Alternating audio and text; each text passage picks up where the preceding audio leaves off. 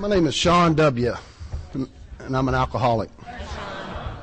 I'm also strung out on Folgers.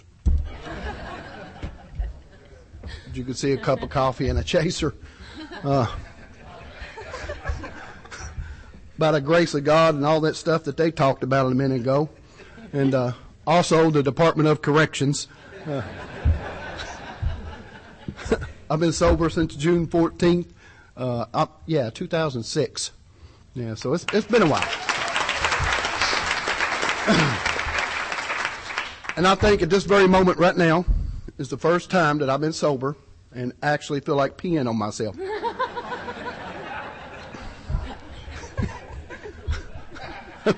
I've never spoken at, a you know, a venue like this. I mean, sterling silver coffee cups and, you know, ribbons and cookies and, you know, four star hotel and they put some hot chick as my host. I'm like, I'm not supposed to be diverted from my primary purpose. so, so, so, you know, I get a chance to, to uh, uh, come to you guys and speak, and uh, you know, it it is a privilege. It truly is. And you know, after uh, after I shake off this nervousness, uh, Buren uh, Buren P, will you please stand up? Buren, stand up, please. For those of y'all that don't know him, that's alcoholic number five.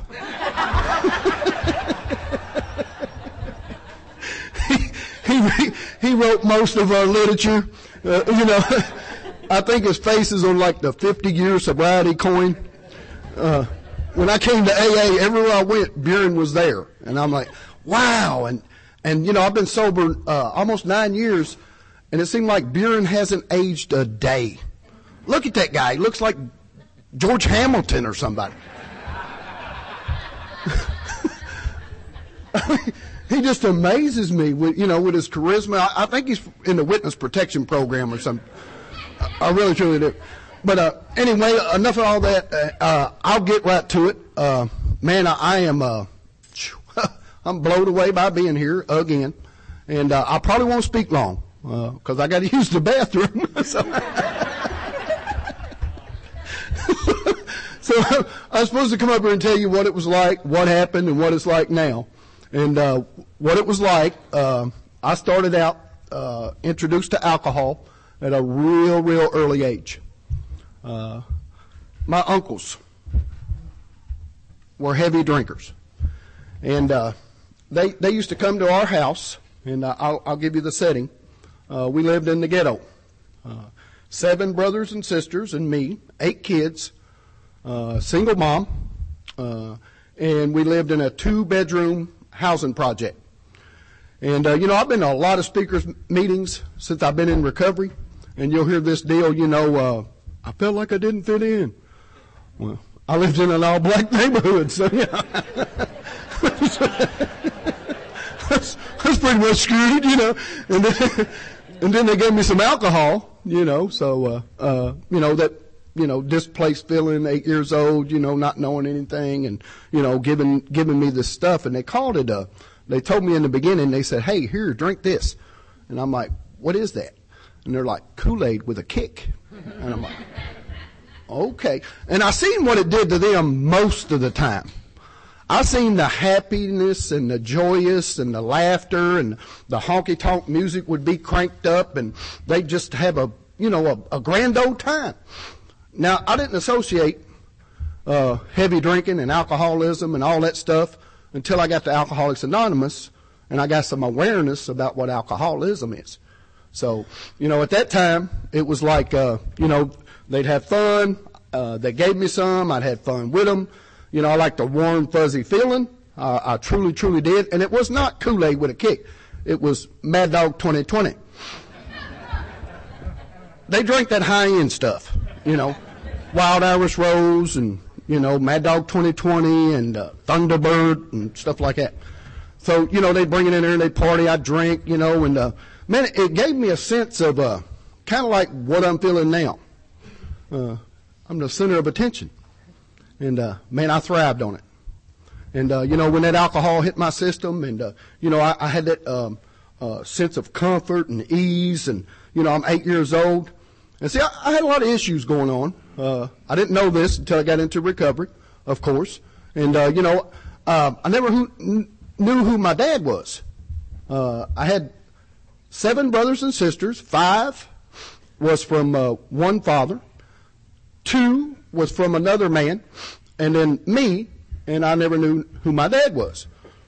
So I, I was kind of displaced, you know. And uh, I, later on, uh, through the years, when I when I end up in recovery, I find out I got daddy issues. You know, who wants to know that they got daddy issues? But, you know, I got this, you know, fear of rejection and, you know, this resentment toward men and, you know, this abandonment and all this old stuff. But, you know, throughout my life, I didn't know that that stuff was kind of driving me, you know, and I, needed some ease and comfort to, you know, to be okay in my own skin when I'm around other people. And alcohol provided that for me. That and a lot of other issues. And, uh, man, I heard the most clever stuff. Uh, see, I did not discriminate uh, when I was out there putting substances in me. I'm telling you, uh, man, I would chew a nine volt battery if it gave me a buzz. I mean, I mean, it just gave me a buzz, man. But I heard the most clever thing in an AA meeting the other day. These guys come up with something new, and you know we're evolving and all that old stuff. You know, this guy started talking about alcohol enhancers. And I'm like, how clever, you know? It, it's not an outside issue, it's an enhancer. And, you know, I'm like, so look for the next business meeting. They'll probably try to put that in the big book. That's what I had. And, uh, you know, this guy, he used to, sh- you know, he shared about that, and I get to thinking about my life. I didn't need no enhancer. Uh, hell, I just, anything to get me out of the moment. And alcohol provided that for me, you know, uh, just about all my life until it uh, turned on me. And, uh, you know, uh, it turned on me in such a way, uh, of course, I didn't know it was happening. Uh, that's the mysterious thing about alcoholism. Uh, you're the last person to know that you're alcoholic, you know. And uh, I, I'm going through life, and uh, at eight, nine years old, my uncles come over. We drink. Uh, pitiful, incomprehensible demoralization would present itself over and over and over again. You know, like when they come over, I drink some of that Mad Dog 2020 and I get warm and fuzzy and, you know, start dancing and having a good time and getting in the groove of things. Then I just drink too much. And then it become a mess. You know, I, I'd get the room spinning and the bed spins and, you know, that old queasy. Oh man. The stuff was pretty tough going down, but coming back up, that's a whole nother story. You know, I'm laying there and just vomit and puke and, you know, just be a wreck for days at a time. Can't go to school, you know, that type of thing. And, you know, th- this is my childhood. And, uh, so we move out of this all black neighborhood. And, uh, you know, I did not know at such an early age that, you know, I was so, what, what's the word I'm looking for? Uh, man, just real easy, you know, uh, to, for me to become like somebody else, you know?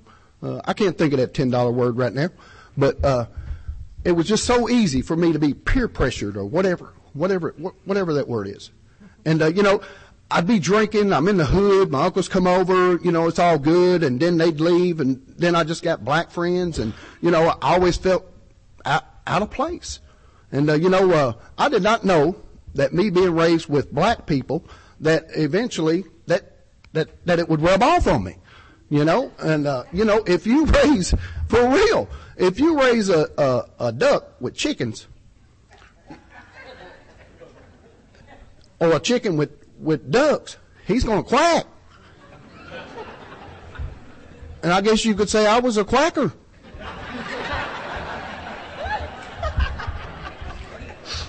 And uh, you know, you know, I was cool. You know, I'm fitting in with, with the black folks, and you know, I had this little swag to me, and you know, it's back in the '70s and all this old stuff. And you know, uh, we moved to an all-white neighborhood. Screwed again. You know, uh, I'm used to, you know, Motown, Michael Jackson, you know, the Temptations and stuff like that. And I go over there and they're listening to Molly Hatchet and Led Zeppelin and, you know, all the Kiss and stuff like that. And, you know, I'm just, you know, I'm out of sorts again, man. But they, they were, you know, they were smoking that dope. They were, they were smoking that dope. So, you know, I started smoking that dope and, you know, it, it progressed and, uh, you know, I started to mature and, uh, then this other disease happened, uh, called adolescence. And, uh, You know, I'm really flicked it now. You know, I'd have been a black neighborhood, a white neighborhood, don't know who I am. You know, I'm drinking wine, smoking that dope, you know, all that old stuff. And at 13, 14 years old, I'm easily influenced. That's the word I was looking for. And at 13, 14 years old, I had my eye on this guy that lived across the street. Kind of like what y'all talk about in Alcoholics Anonymous. Uh, he had what I wanted, and I was willing to go to any length to get it. Uh, he lived across the street, and he didn't have to go to school. And uh, he had these little girls coming over there, and they'd, they'd have fun, if you know what I mean. And, uh, you know, this hormones is raging about me, and I'd go over there, and, you know, I'd associate with him just about every night. And then it gradually became I wouldn't go home, then I wouldn't go to school, then I'm just hanging out over all the time. And uh, he had this cool mom. Uh, she kind of ran the, the flop house, you know, for all us belligerent little kids to come over there. We go down in the basement and we chill at Roberts, you know, smoke the dope, drink Jim Beam. The little girls would come over. Of course, you know, I'm I'm a virgin, but it it it, interests me a lot, you know. so uh, you know, uh, he got to talking to me, and I got to talking to him. We're drinking one night, and you know, I, I'm scared to death, man. You know, when I'm sober, about like I am a little bit right now. It take me a little bit. You know, I don't know. Drink more water, drink more coffee. Hell, I don't know. But about like I am now, a little bit nervous. You know, then I kind of get in the groove. You know, and uh, I'm sitting over and I'm talking to him, and he's like, "Yeah, man." He said, uh, "Yeah, if you're going to become a man, you know, because that's what we did. We drank to try to be like men." You know, we drink some hard, hard stuff and we'd tell each other, that put hair on your chest. And then after two or three shots, we'd look, you know. then, we have drinking games and things like, you know, we're, we're, we're belligerents, you know, we're juvenile delinquents. And uh, we got talking about that sex stuff. And, uh, you know, sober, I'm not letting anybody see me naked. It just, it, I'm a two towel guy, you know what I mean? It's, it's just not happening. But after three or four, you know, good shots of Jim Beam, hell, I'm a porn star. I ain't never even had sex, you know. But uh, he tells me I need, you know, I, I need to get with the groove, and you know, I need to, you know, get my feet wet. We'll just go with that because it's a, you know, cleaning up here a little bit. Uh, so uh, he tells me, he said, man, he said, uh, you know, uh, that girl back there, uh, she's about your age and she likes to party and maybe you can go back there and get you a little of that. And I'm like, okay, we'll give it a shot. So uh, I go back there and we're drinking, we're partying, and that's another little flop house, you know. We go back there and uh, man, she didn't want to, she didn't want to mess with me, but but her aunt did.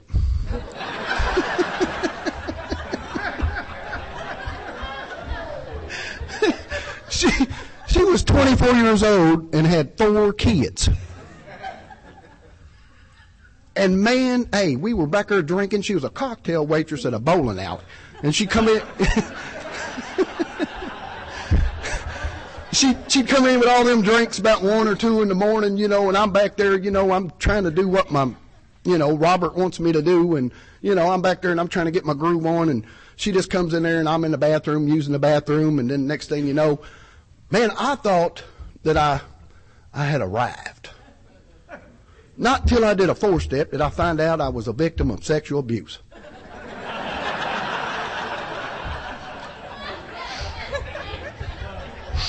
I'm a 14 year old egomaniac, man. And, uh, you know, now I'm trying to become a man. And uh, after these bodily fluids were exchanged, uh, she became my old lady, you know. I didn't want to go home. Uh, I love the effect produced by sex. I really, really do. I did not want to go home. I stayed back there with her, and I assumed the role of daddy. She had four children. I was in the eighth grade, and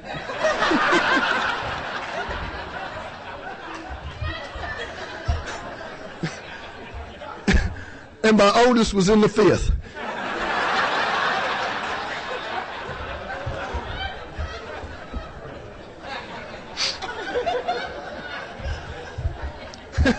so, so see, see, when I finally made it years down the road to AA and was introduced to the big book, and they talk about full flight from reality, I'm like, yeah.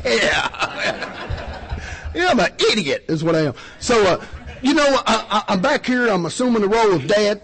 And, uh, you know, we're drinking. Now I'm running the flop house. You know, I'm telling people when they can and can't go and, you know, what they can do here and time to go, you know, and roll back here and, you know, and get, you know, abused a little more, which I thought was really, really fun, you know. so, so we decided, uh, and, and see, when I came to AA, I was introduced to AA in, inside the jail in a recovery program. So the big book was the centerpiece. Uh, I did not come off the street, that's not my story, into an AA meeting and try to get sober. I was offered either go to recovery or 15 years in prison. Sign me up, you know. So, uh, I'm inside the jail and they bring this big book in here and, and we got these, we're in a recovery program and, uh, the big book is the centerpiece. You know, this is the, uh, centers around all the homework. So, uh, they're telling me in here I need to read, uh, the doctor's opinion. I didn't have a problem with the phenomenon of craving. I did not have a problem uh, with this physical allergy stuff. It explained stuff when I when I reviewed my life to which I had no reasonable explanation. You know, because I, I, did stuff like this, man, and, and, and you know, just plumb craziness.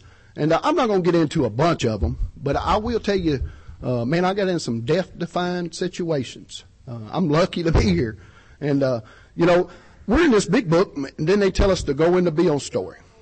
Here's how I relate to Bill's story.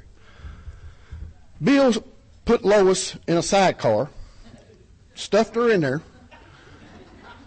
with a bunch of blankets and tents and money and borrowed money from somebody and head off across the country. I did the same crap. Me, my old lady, four kids, and a pit bull we loaded up, moved to Florida. We're going to go down there, and you know, of course, the moment I hear we're moving to Florida, because see, the heat's on. Uh, you know, I'm supposed to be in school. You know, kids are saying things, mom's asking questions. You know, I'm in the back of the subdivision. You know, hiding out. You know, full flight from reality. And I, you know, uh, we get this idea, we'll just move to Florida. So we moved to Florida, and uh, we load all these kids up, and uh, the pit bull, and uh, you know, we moved down there. I get introduced to mother-in-law. Yeah. yeah. Whole nother ball game. No matter what kind of buzz I had, it left when I got there. Because I, I, was fully loaded. And how I drank was, uh, you know, I drank a lot of Little Kings. Because, you, you know, you could fill the floorboard up, you know, and be a full, full, full blown man. You know, beer bottles, kids, dog, old lady. 72 Buick LeSabre. You know, I'm badass 15 year old boy. so when I when when we when the trip's finally over, it took us like 24 hours or something like that, you know. And I get down there, and of course I did have a buzz, like I said, until I seen her. Uh, I got out of that LeSabre, and I'm driving, and uh, I get out of there, and I got four kids behind me. One of them ain't too much shorter than I am, and we're walking up through there, and I, I get a glimpse of her and she's kind of looking out like, which one are you? Thinking I'm one of her grandbabies. So my chest goes out, you know, and I just of look at her, you know, I'm the daddy.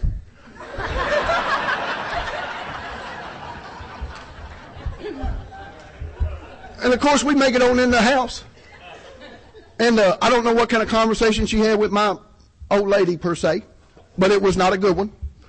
And there was a sense of uh, impending doom. I could only hold out so much, you know. I, would send my old lady to go get me a, a six pack of old Wiedemann, is what it was. Them tall Wiedemanns. They sold six of them for a dollar down at the corner market.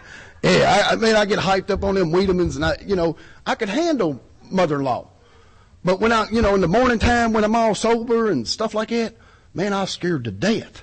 But put a few beers in me, boy, I'll put her straight. You know what I mean? And uh, one morning I was in there and I was, you know, in between, you know, buzzes and in there watching cartoons with the kids.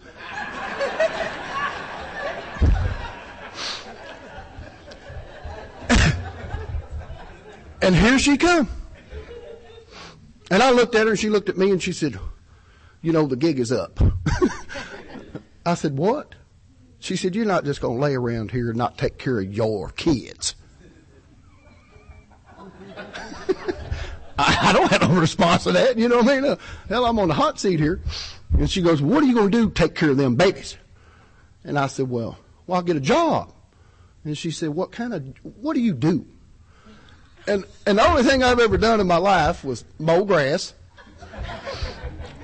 and I'd also, with Robert, during summer break, I'd hot walked horses, you know, out at the uh, training center down there in Lexington. But I wasn't going to tell her that I'm a hot walker. So I just looked at her and I told her I was a jockey. and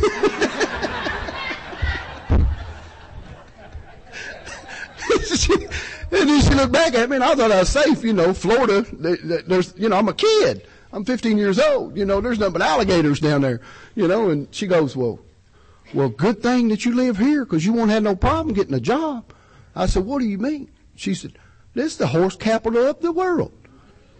And I looked at her and I said, no, That's Lexington, you know. And she said, no, honey, we got horses everywhere down here. I was in Hialeah, Florida. there's there's horses all over the place. It's a big old, you know, it's kind of like a center point for you know uh, shipping them overseas and stuff like that. I'm like, oh, I'm stuck, you know. So she come in there and you know I I, I try to get by with just drink a few beers and watching some cartoons, but you know she she just wasn't flying. So uh, uh, she come in there and jumped on me one morning, and I'm like, okay, I'll go get a job. And so I left, and uh, uh, uh, of course, see, I'm the kind of guy if I put something in me, I just fantasize and become. I get such a good buzz, I can do anything. I don't know what kind of drunk you are, but hey, put some fluid in me, man, I'll, man, I'll fly. I can do anything. So, you know, uh, I get real good and buzzed, and I go, go up here to this guy at the training center in Hialeah, Florida, and I walked up to him, and, you know, I was a little bitty guy. I walked up to him, and uh, I said, uh, hey, I'd like to get a job. And I, I can't tell you word for word, verbatim, but he goes, uh, what do you do? And I said, hey, I'm a, I'm an exercise rider. He said, really? He said, how long you been doing it? I said, oh, about three years. And he said, where are you from? I said, Kentucky. And I guess automatically he thought, sold. You know, that, yeah, you know, he, he can do it. I ain't never been on a horse before in my life. So he gave, he gave me a job. And he told me I need to go get an ID, come back, and he'll put me to work on some you know, uh, I, I, can ride horses. So uh, two or three days go by, and uh, I'm thinking, well, how do I get this ID? Well, it's real easy. You just go in there. I found from another guy. You just go in there to the racing commission and you give them a birth date that states that you're 18. So I gave them my brother's birth date, and so I went in there and got my ID. Uh, get the old lady, get a get a good buzz going to go back to have enough courage to talk to this guy, and I got my ID. He said, "I'll see you at four o'clock in the morning." I said, all righty. So now I got the job. You know, and I went home and told mother-in-law I got the job. So everybody's excited, but me. so I'm really scared here. So what do you do in order to, to learn how to ride racehorses overnight?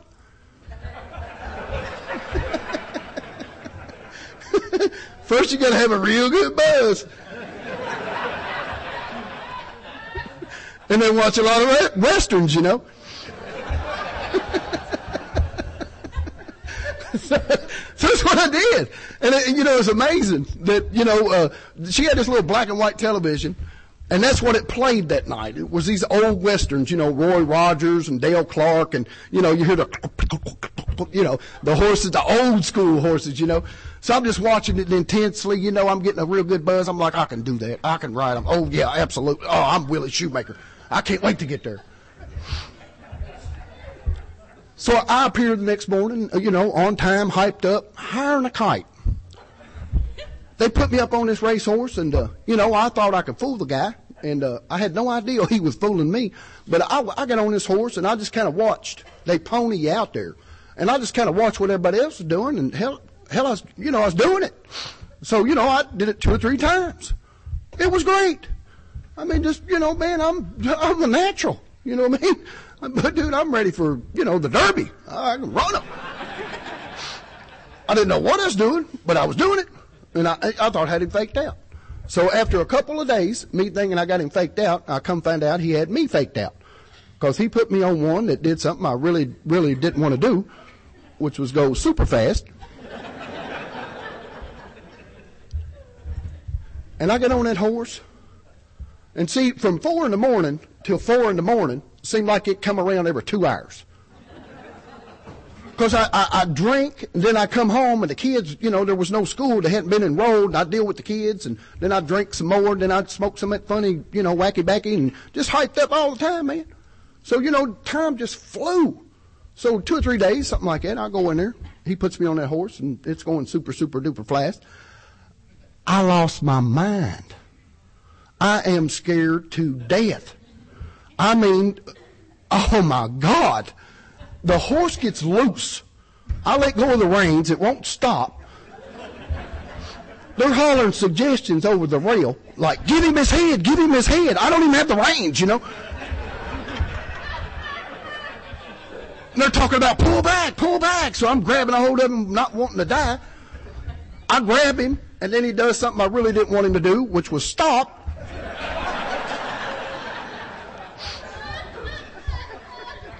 So over the rail I went. I, I hit I hit the rail. I wake up as a cripple. My first spiritual experience. I, I never knew what they were till I come to AA. There's a dude in white talking about he had a light on his head. Who are you? I'll never forget this as long as I live. It knocked me unconscious. I was unconscious for about 11 hours. And I had come to, and that's what I remember. Who are you? And that, I did not know that was my first interrogation neither. You know, I'm laying there, I'm like, Marshall Whitlock. He said, No, you're not. The medical records don't match up.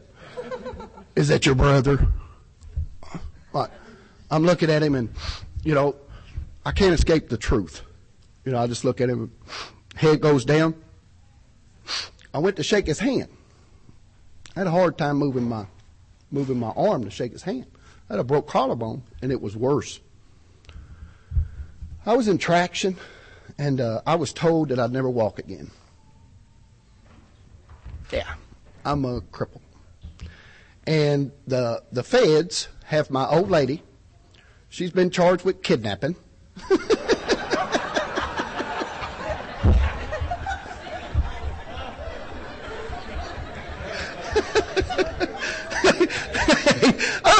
I still don't know what the outcome was, but they charged her with kidnapping. You know, I seen her, you know, oh man, this is messed up. Yeah, it was messed up. They marched her out and, you know, a little tear went down my eye and I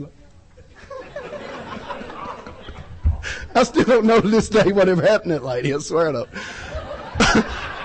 Hopefully they locked her up. You know what I mean? You run around molesting children and stuff. You know.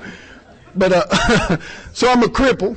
I'm in trouble for the first time in my life. I'm in, you know, they got me, you know, and uh, I, I the sense of, uh, man, uh, this is real. You know, I don't like reality. I like to escape reality, just to and now. You know, I just like get away from. It. I don't want to deal with this crap, and, and and I really need something to do that. Except I can't go get it. you know, I'm pretty messed up here. So they put me on a bus, uh, on a wheelchair. Uh, yeah, sent me with a U.S. Marshal he was my babysitter. And, and they brought me back up here to Lexington, and my mother had made me, she'd signed over whatever to me to the state. So I was a ward of the state. And, uh, you know, I had this big resentment toward my mom for doing that. And see, I, I'm of the alcoholic type that I'm not at fault for anything. You know, I, I, I never learned this till I come to Alcoholics Anonymous. I am a full blown victim in everything I do. I got an excuse for everything. I really truly do. And you know, it, in light of you know what it keeps doing to me, I still got a plausible excuse. You know, it ain't got to do with my behavior. I ain't taking responsibility. But um, you know, they send me to, to this um, boys' home. Um, it's called a MASH group home, and I get to hang out with like-minded kids like me. We're all victims, and we're all thinking the same thing. How the hell do we escape how do I'm in a wheelchair, you know, I'm wanting to run away. They, they, they put me on the third floor. hey, the first time we got some substance in there, I'm not kidding you, man. I'm telling you, I will do some stuff, fantasize, and become. the first time they got some substance in there, and, and it'd been quite a few months, and they got some in there, and I was able to put some in me, I, I thought I could walk. I had all my buddies cheering me on. They're like, let's get out of here. I'm like, okay. I get up out of the wheelchair and just fall straight down it, you know, kind of wiggling and stuff, and they're just laughing at me, you know. Give me some more of that stuff. I'll walk. so, so you know, that's my first institution. As you guys can probably see right now, you know, I ain't been completely restored to sanity. You know what I mean? Some of you guys, you know, I came to believe though. I don't think that's there yet. You know, like most of you serious looking people in the crowd, you know. But, uh, um, you guys are idiot. Well, I know that about me. I'm okay with that today. Uh, so I go to my first uh, institution. They tell me this deal: if you can uh, stay clean and sober, you know, beat these urine tests, then we'll let you go home to mama. I'm of the serve out variety. I had to serve it out. So at 18 years old, I ended up, uh, me and some guys, we break into a high school. Uh, we were plastered. Yeah, I'm trying to steal some education, you know.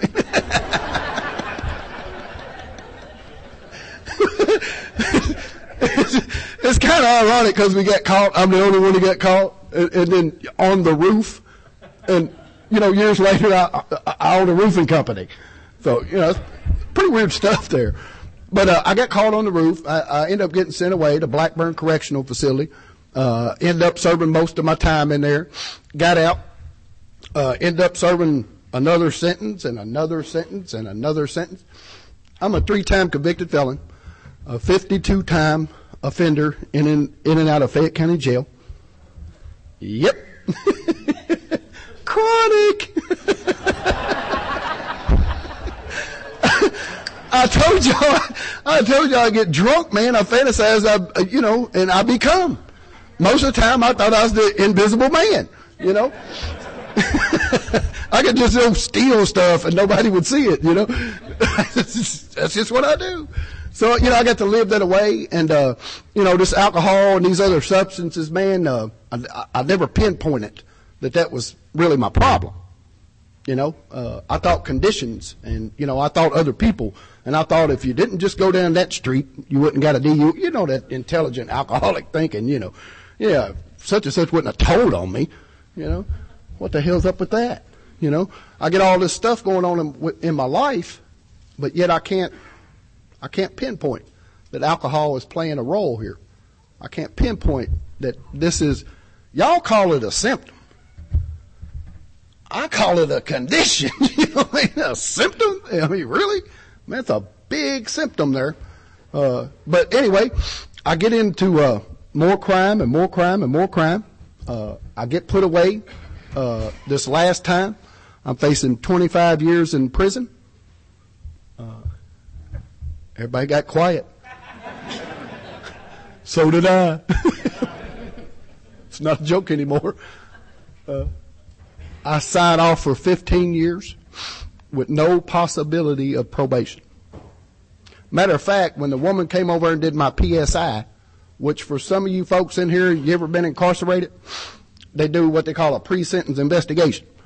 And uh, they kind of update where you've been in life, who your family folks are, your institutional behavior, and all that old stuff. And, you know, they, they do that to you every time they about ready to send you down the river. And this lady come in there and she wanted to update mine. And, uh, of course, you know, uh, being the inmate that I am, I live for probation and outdates. That's what I live for. That's all I know. You know, and, and, and I'm kind of like what they talk about in the book. I have the great obsession that someday, somehow I'll be able to control it. I have that uh, idea that, you know, if I stay off of it for long enough, I can go back to it. You know, I have that ideal that, uh, you know, it'll be different if I get off this and switch, you know, just all of those stuff it describes in the book. I didn't know none of that stuff at the time. So, uh, you know, she came in and asked me, she said, uh, uh, you know, this, this information, I gave it to her, and the first thing popped out of my mouth was, you think I can get probation? And she giggled at me. I was like, really? So, you know, I, I sign off for 15 years. They take me over to the courtroom. uh, after two weeks, see, you can sign this thing called Rocket Docket, which means you plead guilty by information, and they get you a final sentence within two weeks. So I did that, and uh, no possibility of probation. So I go on to court.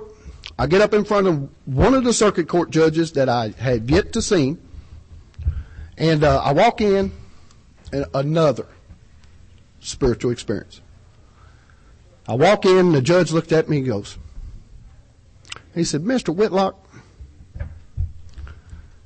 he said, you got anything to say? You know how they do the formalities and all that. You've been charged, blah, blah, blah. And do, do you uh, uh, uh, willfully sign this? Nobody promised you that and all that old stuff.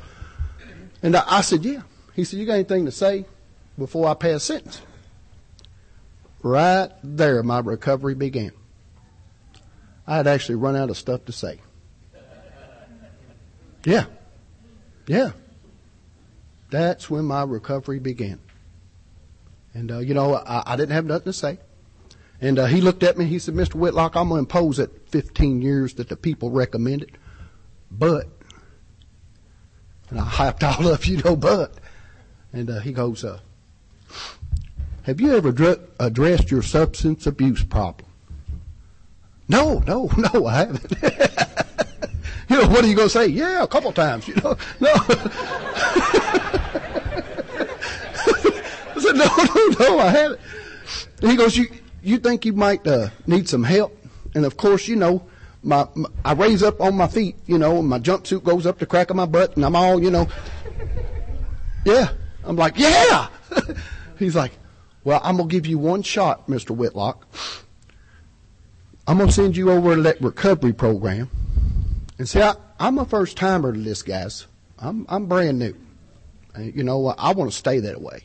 So I'm gonna keep doing what I'm doing, you know. But uh, I go over there. Oh, oh, well, I'm sorry. Back it up a little bit. He says, "Do you think you need help?" And see, this is how I know, and this is of my own belief, that Alcoholics Anonymous is not for people that want it or people that need it. I think the ones that stay sober are the people that do it. Because here's here's my own experience. When he asked me, "Do you want help?" Absolutely. He said, Do you think you need help? Absolutely. After two days in the recovery program, I don't need this crap. but he had told me before I left here to go back to the jail. He said, Mr. Whitlock, I'm going to impose the 15 years, but I, am going to probate it. And you know what? And these, these were his exact words in open court. He said, usually I probate people for five years. He said, but I'm going to probate you for three because I don't want to be in suspense that long.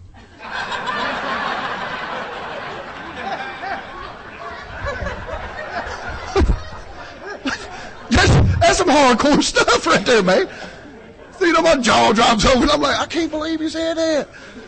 But I got probation, you know.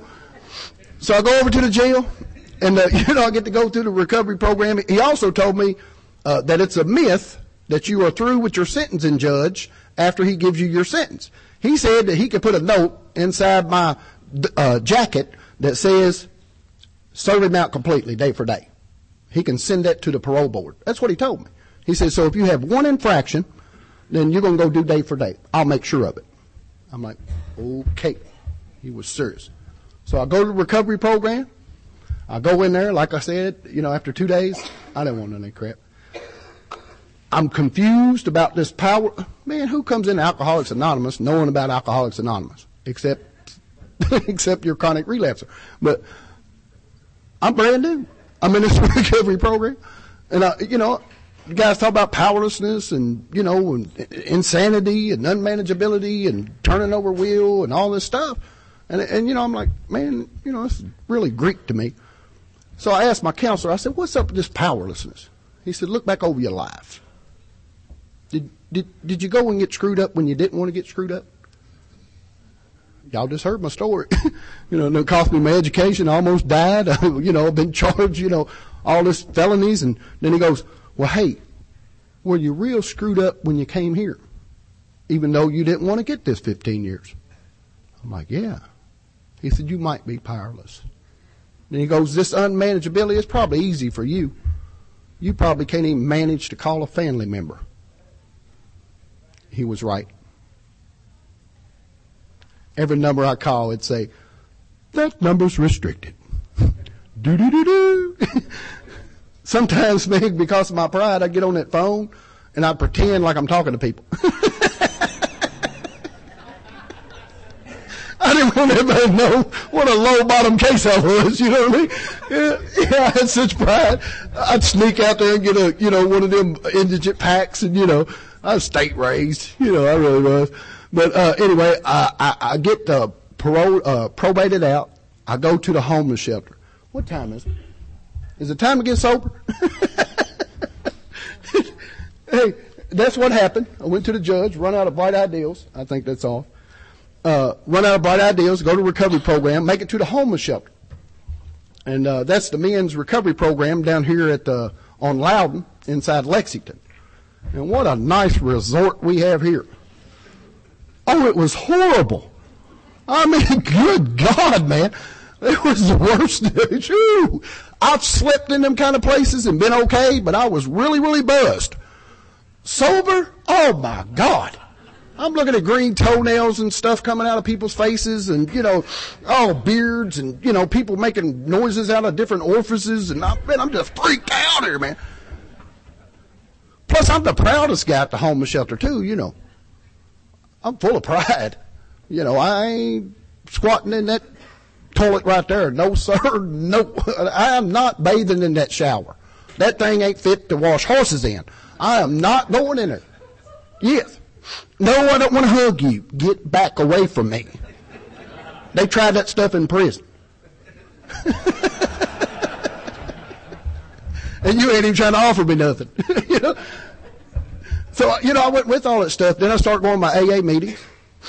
And I, you know, I, I met some guys, man, that had something I wanted. You know, and I also met one that basically told my story at a speaker meeting. And, uh, you know, he told me things like this, because I was in a recovery program, and the number one deterrent for people that are in treatment centers is people like Jamie.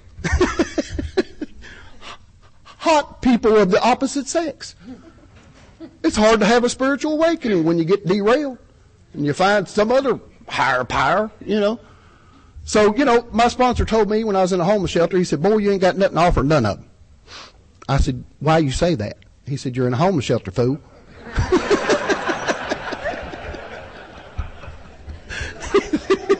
he said, What's the best you're going to do? You know, take them down to Salvation Army and shop or something?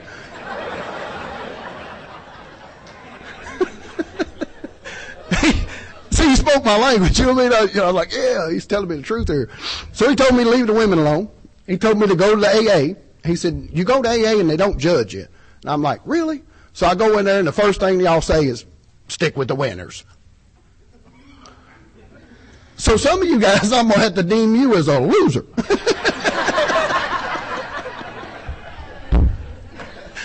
That's messed up. You know? So, uh, you know, I'm in Alcoholics Anonymous. I absolutely love Alcoholics Anonymous. I'll tell you what it's like now. I did some amends. Yeah. I went from a victim to a survivor. That's what happens when you do a fourth step. And a fifth step and a sixth step and a, you know, and you heal up in, in, in the steps and amends and all that good stuff. I have a conscious contact with a God of my own understanding. You know, you hear a lot of talk about uh, God and, you know, you go to AA meetings and everybody wants to define it and have big long discussion meetings about it and this, that, and the other.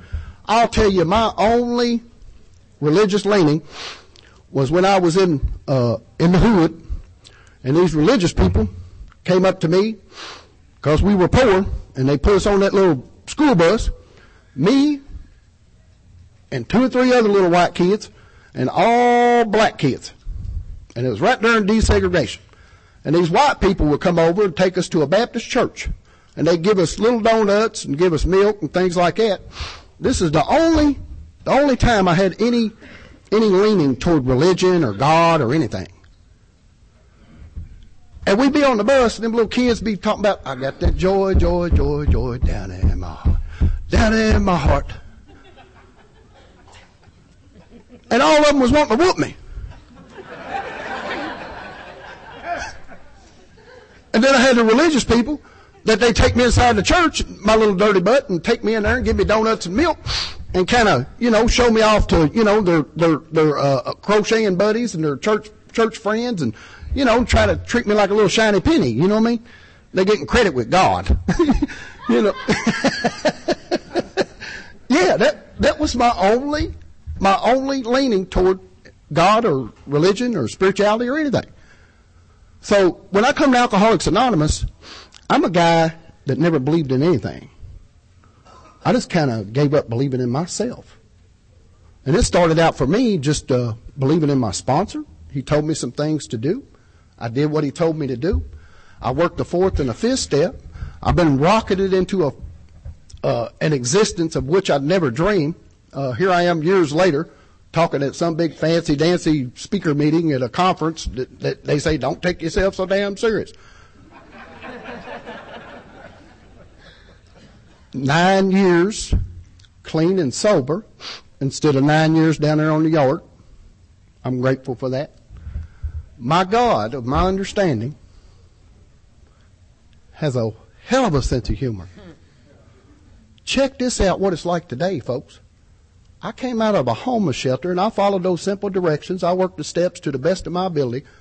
I, I don't take myself so damn serious. I truly, truly don't, man. I'm, I'm a guy that likes to have fun with this deal. I've seen people come in here and get so damn serious they get drunk. And then I, I go to meetings and then I get into some people that have degrees in big bookology, you know?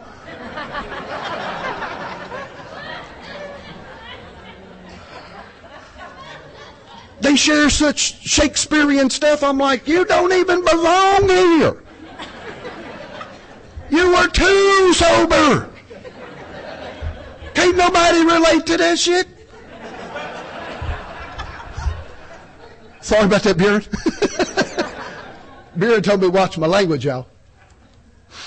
So, uh, you know, I'm in Alcoholics Anonymous. I absolutely love this deal. I went from a homeless guy uh, at one point in time, when I was in prison, my daughter was born. She was raised by another man.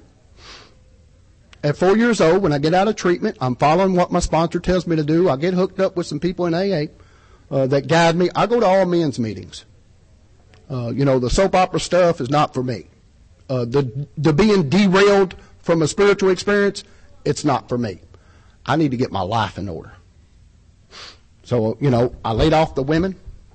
Uh, I'm going to all men's meetings. I start participating in life and doing this stuff they tell me to do. I end up taking this guy to court. First time in my life, I am a plaintiff.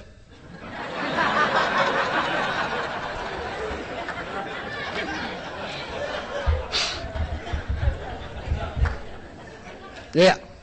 Got custody of that little girl. Because of working a fourth step and a fifth step, and admitting my wrongs and seeing where I was at fault and doing that stuff and making amends to the guy that was raising her. When I got in there and, you know, it was disputed because he had her ever since she'd been born and she was four years old. But because of these steps and because of this responsibility that I've taken and willing to make the matter straight, when I got in there and his lawyer was picking me apart, I claimed every bit of it.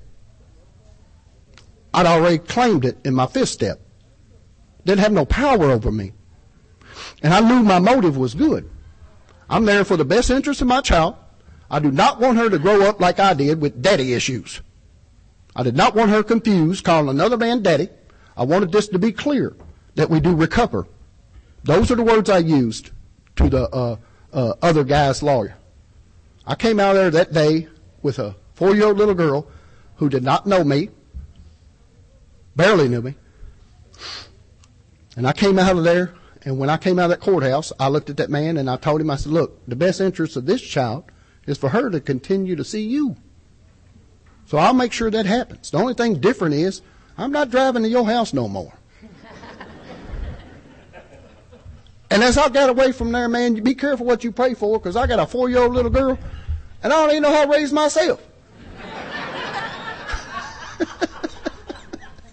so I got her and me, and it's like almost 5.30 in the afternoon. I'm headed to the 6 o'clock AA meeting. I'm going to tell everybody what God did for me.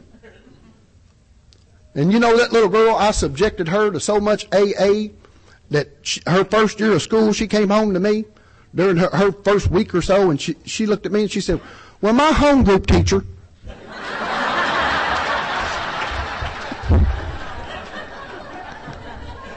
I gotta find somebody to watch this kid, you know. what I gotta take her to beats, you know what I mean? And, and, uh, you know, I, I've had custody of her ever since. I'm a homeowner today. Man, uh, I don't like to say this because I've been blessed beyond belief. That's why I'm so damn happy. I went from a guy that couldn't hold two dollars to my second year in my business. I started a business. My second year in business, I went through five hundred fifty-three thousand dollars. That was my total sales. And I employ people that come out of that insane asylum. I don't have very much success. I don't. As of right now, I have to sub all my work to other people, but I still keep going back over, giving back what was given to me. And I'm also your corrections chairperson for District 28. I go down there to that jail to which I was a 52 time offender. Walked in there my first visit and the guard looked at me. He said, I, I quit. I'm like, what?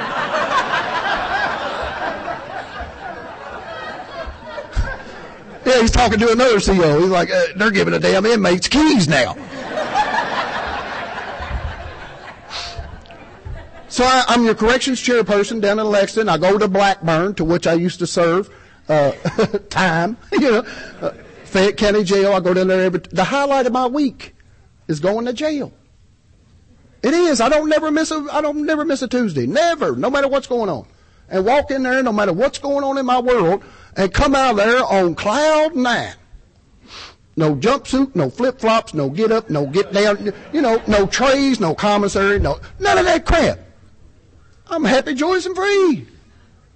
And I live out in a place, and I'm, I'm to close with this.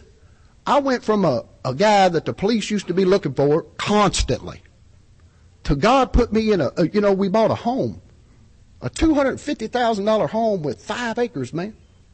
A guy like me. Do you know my only neighbor is a Lexington police officer?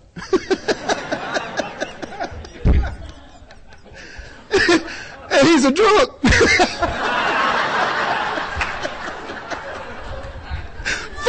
First day I met him, he had a tumbler full of Jim Beam or something, some kind of bourbon. He come walking up there, hey, who are you? And I'm looking at him like, who the hell are you? You know, he's trespassing. You know what I mean? That's what I'm thinking. You know, I see this car down there. You know, I got this. You know, I want to tell you that I've dealt with the resentment, but you know, I'm like, you know. And he's sloshing this uh, uh, uh, bourbon all about his cup, and I'm looking at him. He's looking at me. He's like, "Who the hell are you?" And I said, "Hey, man, I'm a guy just bought the place." And he's like, "Really?" He said, "Why are you Why are you down there mowing down all the grass? You're messing up my rabbit patch." I'm like, "Because it's mine." he, he, he looked at me. He said, "I kind of like you." I said, "Yeah, really?" And he said, "Yeah, why don't you come down here and uh, we'll have some of them big boy drinks." And I looked at him. I said, "You ain't got enough down there." He said, "You don't drink?" I said, "No." He said, "You smoke that pot." I said, "If I did, I'm not telling you."